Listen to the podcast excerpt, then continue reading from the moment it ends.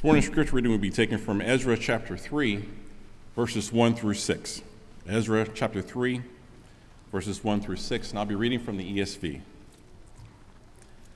When the seventh month came, and the children of Israel were in the towns, and the people gathered as one man to Jerusalem, then arose Jeshua, the son of Jozadak, with his fellow priests, and Zerubbabel, the son of Shealtiel, with his kinsmen, and they built the altar of the God of Israel to offer burnt offerings on it, as it is written in the law of Moses, the man of God. They set the altar in its place, for fear was on them because of the peoples of the lands, and they offered burnt offerings on it to the Lord, burnt offerings morning and evening. And they kept the feast of booths, as it is written, and offered the daily burnt offerings by number according to the rule, as each day required. And after that, the, the regular burnt offerings, the offerings at the new moon, and at all the appointed feasts of the Lord, and the offerings of everyone who made a free will offering to the Lord. From the first day of the seventh month, they began to offer burnt offerings to the Lord. But the foundation of the temple of the Lord was not yet laid.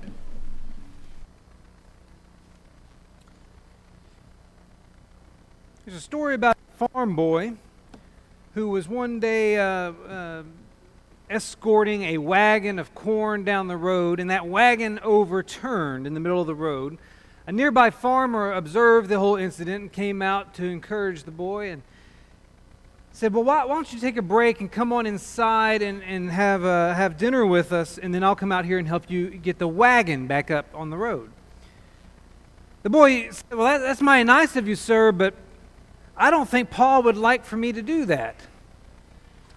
The farmer insisted. He said, Oh, son, your Paul won't mind. So the boy finally agreed and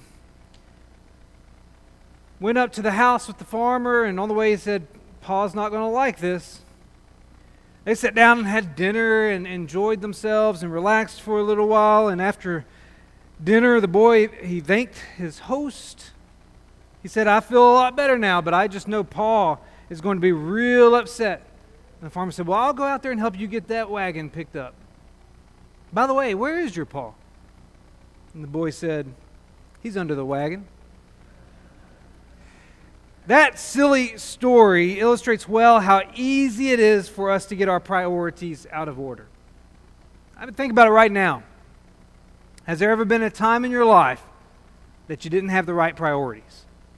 Have you ever gotten sidetracked with lesser imp- items of importance when there were bigger items to be focused upon.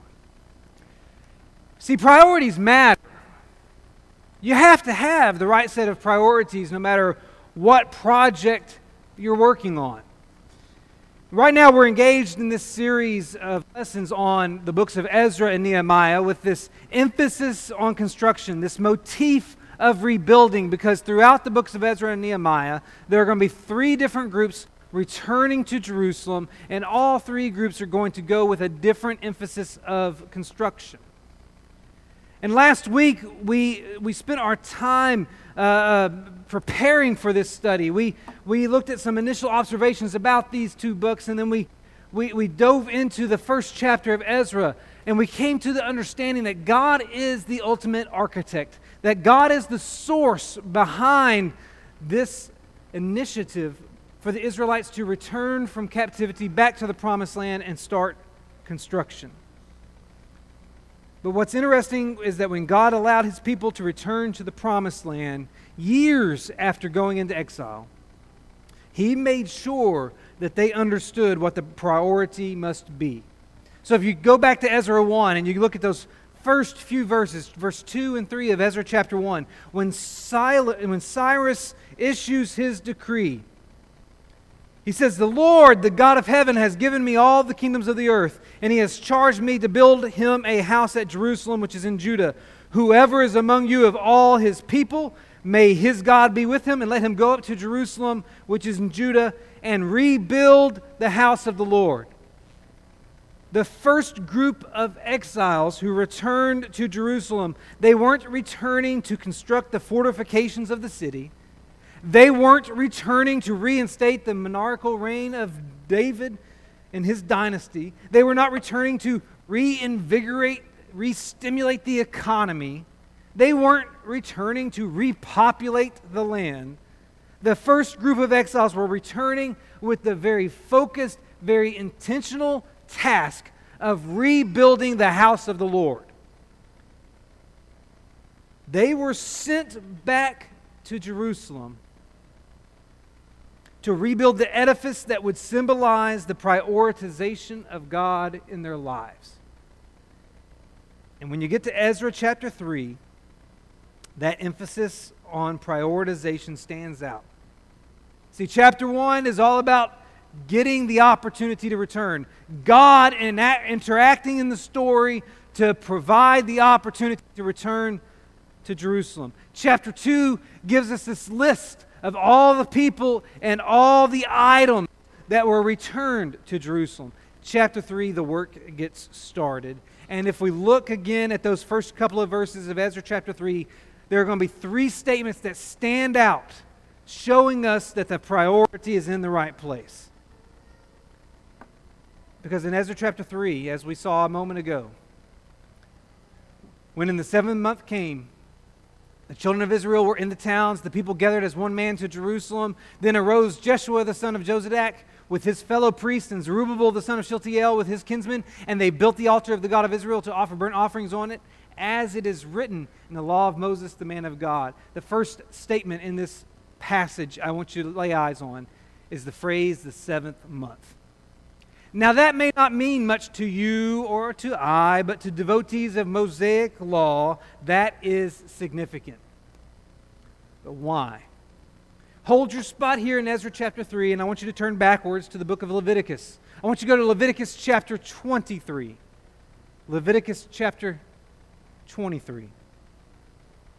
Because when you look at Leviticus chapter 23, the whole chapter outlines all the appointed feasts of the Lord that you shall proclaim as holy convocations, according to the first verse.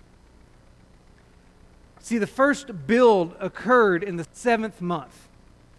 And if you skip down in Leviticus chapter 23, you skip down to verse 23. You start reading, and the Lord spoke to Moses, saying, Speak to the people of Israel, saying, In the seventh month, on the first day of the month, you shall observe a day of solemn rest, a memorial proclaimed with blasts of trumpets and a holy convocation.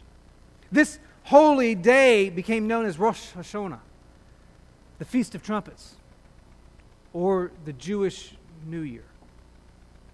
Even though this feast took place in the seventh month, of the Jewish religious calendar, it eventually became the basis for the start of the Jewish civil calendar. It became the basis of the start of their new year. And it has a lot to do with what we're going to read in the rest of Leviticus chapter 23. Because verse 23 and 24 tell us about one holy day. If you skip to verse 26 and 27, you're going to read about another. And the Lord spoke to Moses, saying, Now on the tenth day of this seventh month is the day of atonement.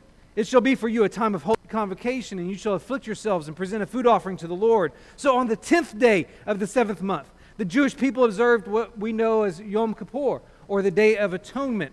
It was the day on which the high priest went into that most holy place and he'd sprinkle the blood of a goat on the mercy seat. It was the day that he would lay his hands on the head of another goat, and that goat would be escorted out of the community into the wilderness and serve as their scapegoat. It was the day on which the sins of the nation of Israel were remedied temporarily.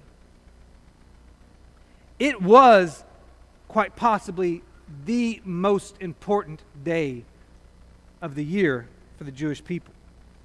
But if you keep on reading through, Le- through Leviticus chapter 23, you'll come down to verse 33. And the Lord spoke to Moses, saying, Speak to the people of Israel, saying, On the 15th day of this seventh month, and for seven days is the Feast of Booths to the Lord.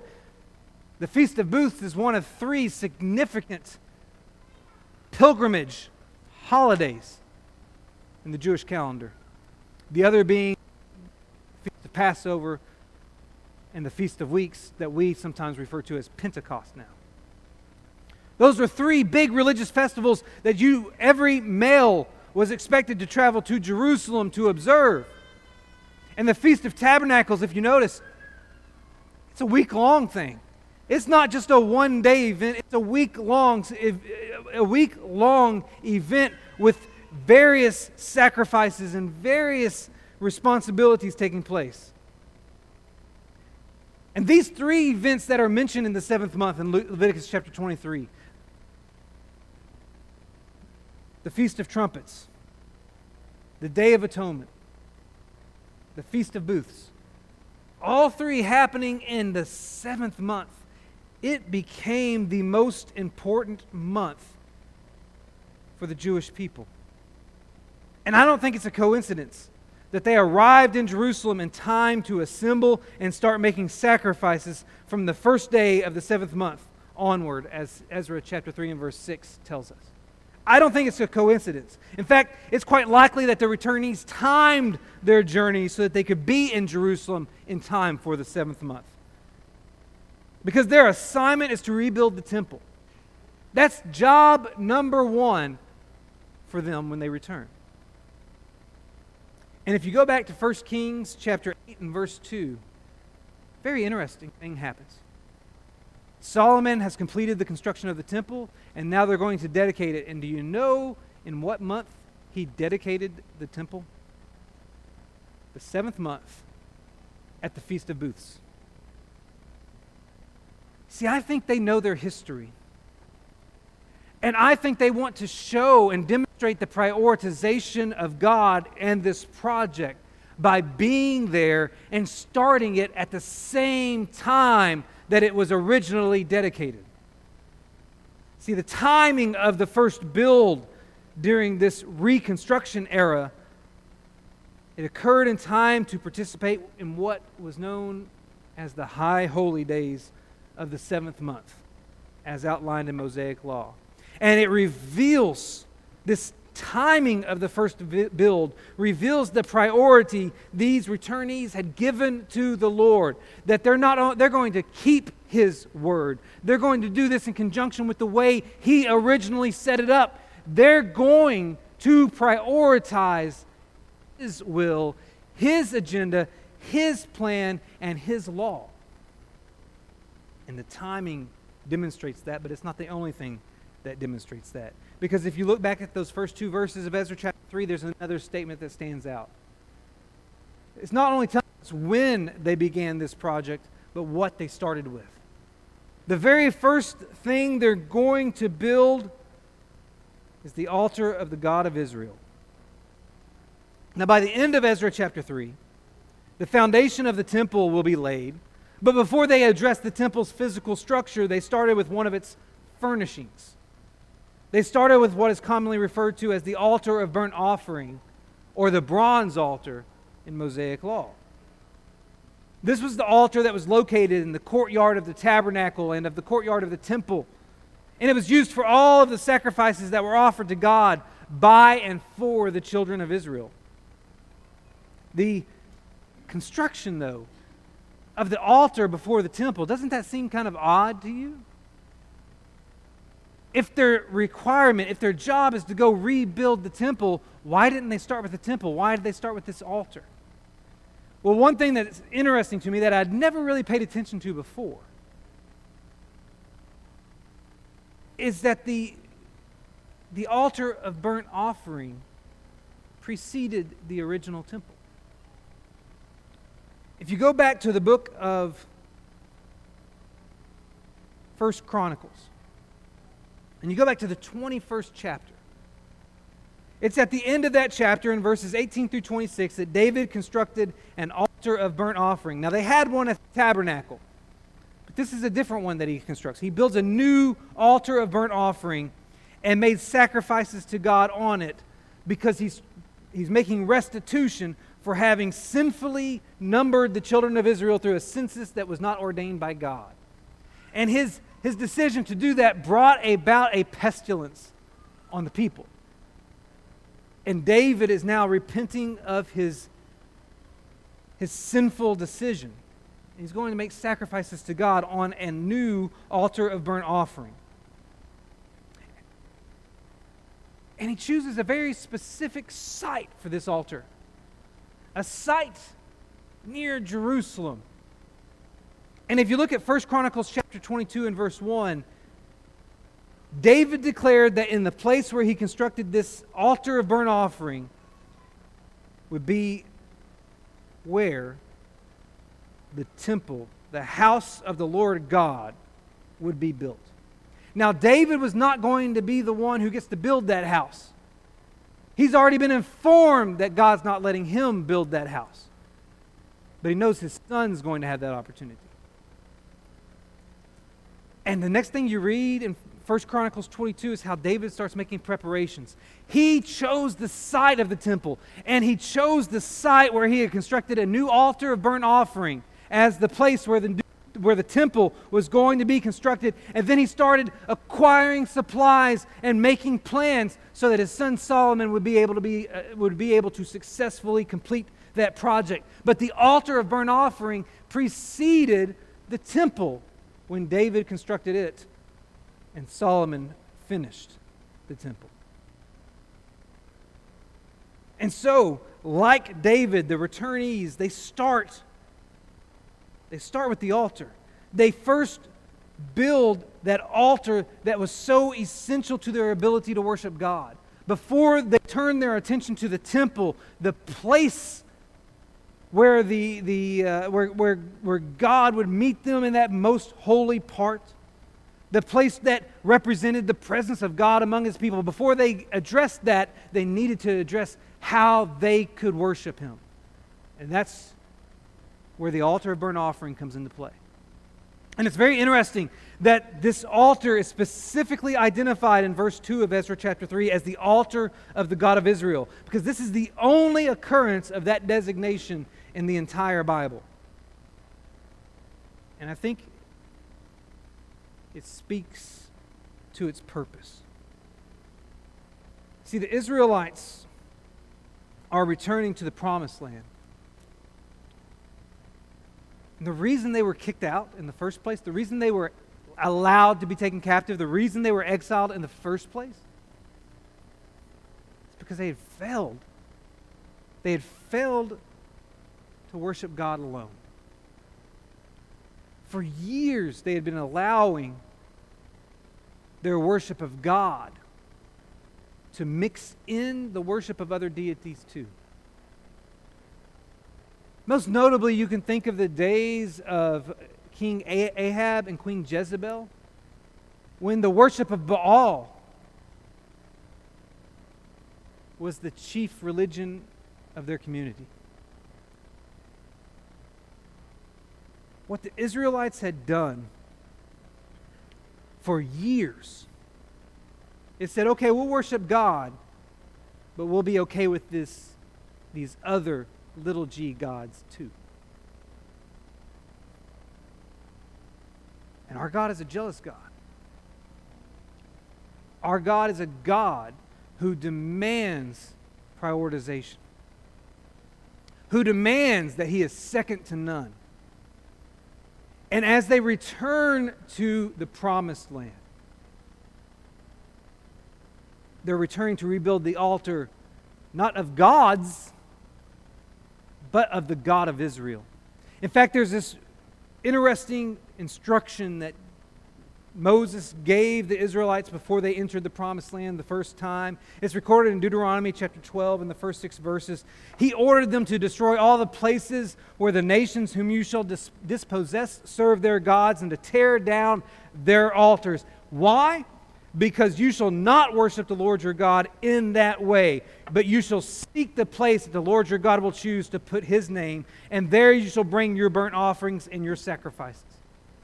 Before they entered the promised land the first time, one of their tasks was to make sure there were no other altars to other deities. There's only going to be one altar that God chooses, and on that altar you will sacrifice to him.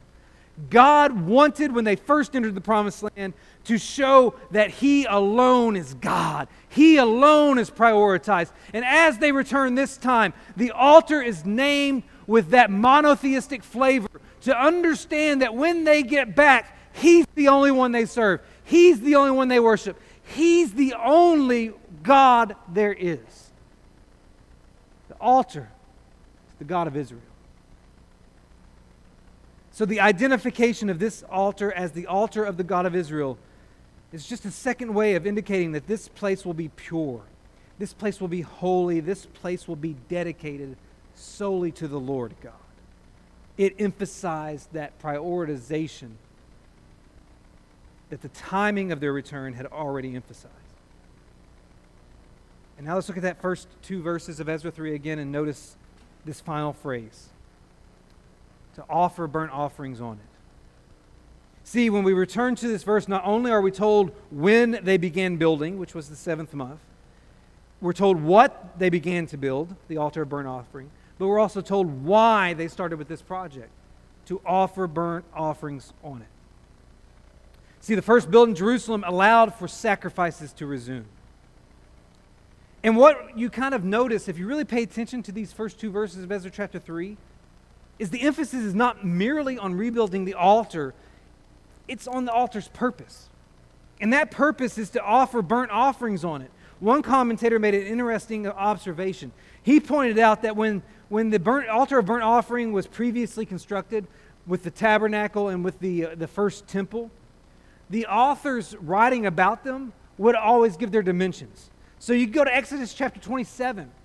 And when the altar of burnt offering was constructed for the tabernacle, we're told in Exodus chapter 27 and verse 1 that it was five cubits long, five cubits broad, and three cubits tall.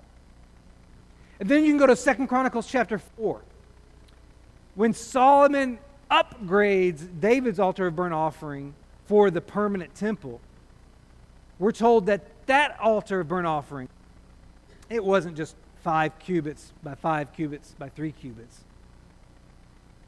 It was 20 cubits by 20 cubits by 10 cubits. Solomon made his grander, bigger, more special. Now, why did the authors feel a need to tell us the dimensions of these, the altar of burnt offering with the tabernacle and with the temple? Well, in regards to the tabernacle, it was obviously told because God had specific parameters for its construction.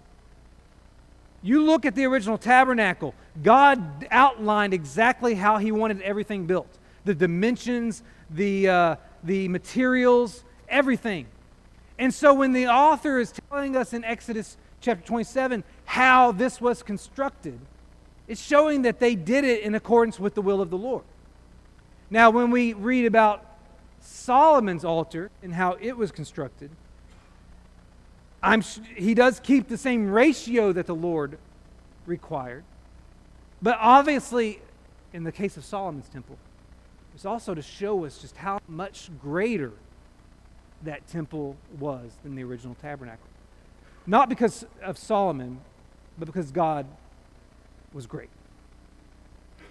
But when we read about this altar being constructed here in Ezra chapter 3, there's no mention of dimensions. We're not told how big it was. We're not told its length or its breadth or its height. And the observation of one commentator was that the absence of such information about this altar is intentional because it highlights the purpose rather than the construction. See, the purpose of this altar was to reestablish the relationship of God's people with Him through the sacrificial system. You think about it, this whole 70 years that they've been in exile, they've been unable to offer the daily, the monthly, the annual sacrifices that Mosaic law required. And with a newly constructed altar of burnt offering, they could resume those important activities. You, you need to understand, we live in a society that doesn't make sacrifices like that, that doesn't go to an altar and, and, and make offerings to the Lord. We're not required that, that's not required of us under the new covenant. So we don't really grasp how important those activities were. We need to understand that burnt offerings were essential to the relationship between man and God under Mosaic law. They had two primary functions. Number one, the burnt offerings, they consecrated God's people. In other words, the burnt offerings were intended to signal that the children of Israel were wholly devoted to the Lord. That's why when these offerings were, were, were made, the whole animal was burned up as a symbol of total consecration to God. And so the altar of burnt offering had an important function. It was how you worship God and said, Lord, my life is all about you, and I'm giving everything I've got to you. It's how you demonstrated that to Him. But the burnt offerings had another function they atoned for the sins of the people. If you sinned, you would take an unblemished sheep or goat to the temple, and the priest would offer it on this altar to make atonement for your sins, according to Leviticus chapter 1. And if the community sinned, if the whole community was guilty of something, a bull would be sacrificed on this altar to make atonement for them, according to Leviticus chapter 4, verses 13 through 21. That's why when you get to the New Testament and you get to the book of Hebrews, the author of Hebrews said that Jesus' atoning sacrifice was better than, than that of the blood of bulls and goats. Because this, this is how sins were taken care of under Mosaic law. Without the altar of burnt offering, they couldn't have their sins forgiven, they couldn't be atoned for. For nearly a century, they had no access to atonement. Now, think about that. And so, the very first thing they do when they get back to Jerusalem is they're going to reassemble, reconstruct, rebuild that most important furnishing that could allow for their sins to be atoned for because they needed it. And it models for us the fact that they're choosing to rebuild this and the importance of it to their relationship with God. The fact that this is going on models for us that their priority is right. They understand that they need this back in place so that they can have a relationship with the Lord again.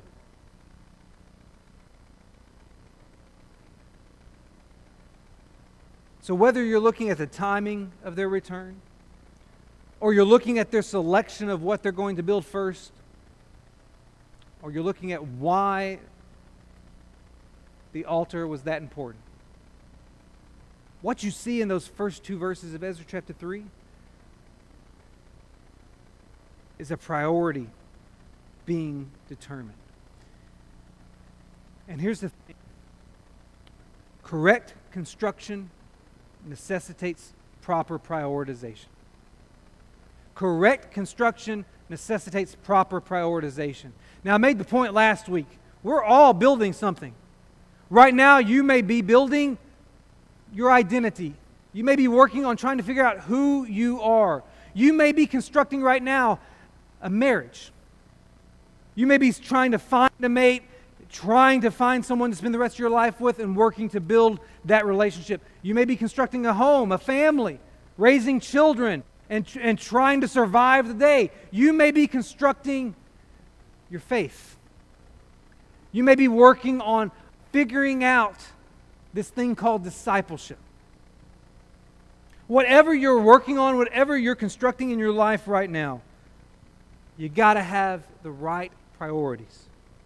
You know, when a project has multiple facets or multiple objectives or multiple tasks, it's necessary for you to go through the process of choosing priorities. One way you can do this, and one that might be familiar to some of you who are in project management and things like that, is by using an Eisenhower matrix. An Eisenhower matrix comes down to this it's named after our former president, not because he created it, but because of a statement he made that appeals to it. With, with the Eisenhower matrix, what you do is you say there are things that are urgent, and there are things that are not urgent. There are things that are important, and there are things that are not important.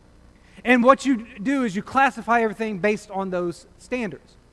If something must be done now, it's urgent, and it's incredibly important, you put it in the first quadrant. If it's important, if it matters to the outcome of the project, but it doesn't have to be done right now, and you put it in its quadrant. And there are some things that aren't important. There are some things that are not urgent. And you put those in their coordinates. And it helps you figure out what matters most. See, in your life right now, at this very moment, you need to be processing what's most important. and what's most urgent. And let's think about this. Your relationship with the Lord is of utmost importance. Your relationship with the Lord is the most important thing because it determines the destiny of your soul. And guess what? Your relationship with the Lord is the most urgent thing because we don't know when Jesus is returning and we don't know how much time we have left.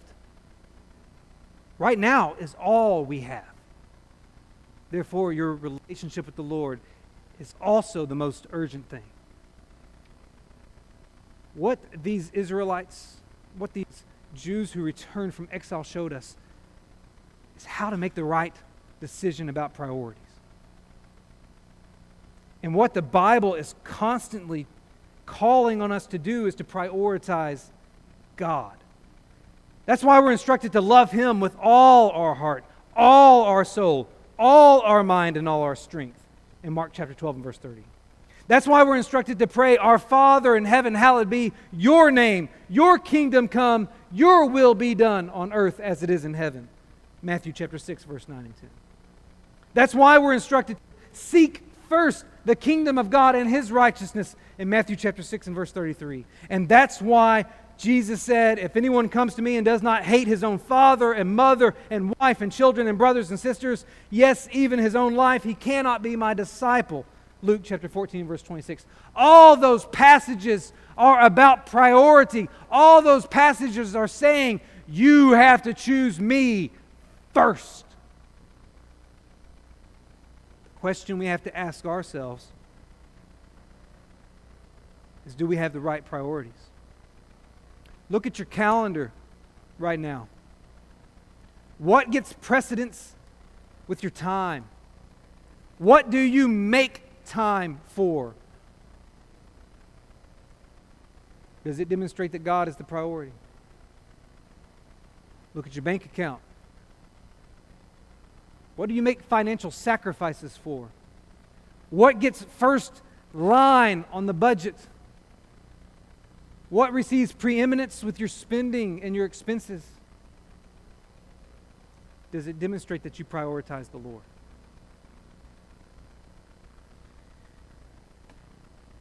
You see, if we want to build correctly, whatever it is we're working on, we got to start with the right priorities. And Ezra chapter 3 shows us what that entails. I want to close talking about one of our lesser known presidents. Can anybody tell me who the 12th president of the United States is? The 12th. Anybody? Number 12. His name is Zachary Taylor. There he is in all his glory.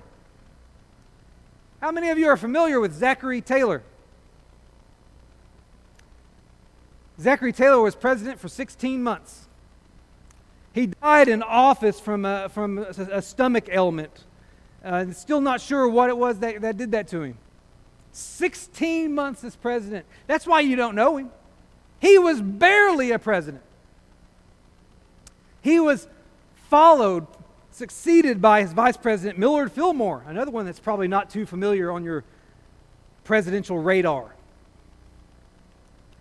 Zachary Taylor does have one interesting tidbit about him, though. The day of his swearing in, his day on which he was to take the oath of office, fell on a Sunday. And Zachary Taylor refused to be sworn in on Sunday. He said Sunday was for the Lord and he would be at church. And so his predecessors term in office ended at noon on Sunday, but he didn't take the oath of office until noon on Monday. And so some contend that a U.S. Senator named David Atchison of Missouri, who was president pro tempore of the U.S., of the, uh, of the Senate, was the acting president for 24 hours. All because Zachary Taylor prioritized the Lord that day. Now, I can't speak to Zachary Taylor's beliefs. I can't speak to his salvation. All I can speak to is that his actions communicated a message of priority. What do your actions speak? This morning, as we, as we gather and we continue our study of this construction metaphor throughout Ezra and Nehemiah, the next thing we uncover is that what matters most is that the Lord be prioritized. Is He prioritized in your life? And if not, then we extend the invitation today for you make Him the most important thing in your life. Maybe you need today by confessing your faith that Jesus Christ is the risen Son of the Lord. Repent of your sins and be immersed in water for the forgiveness of those sins. If that's a decision you need to make, then we invite you to come All together we stand.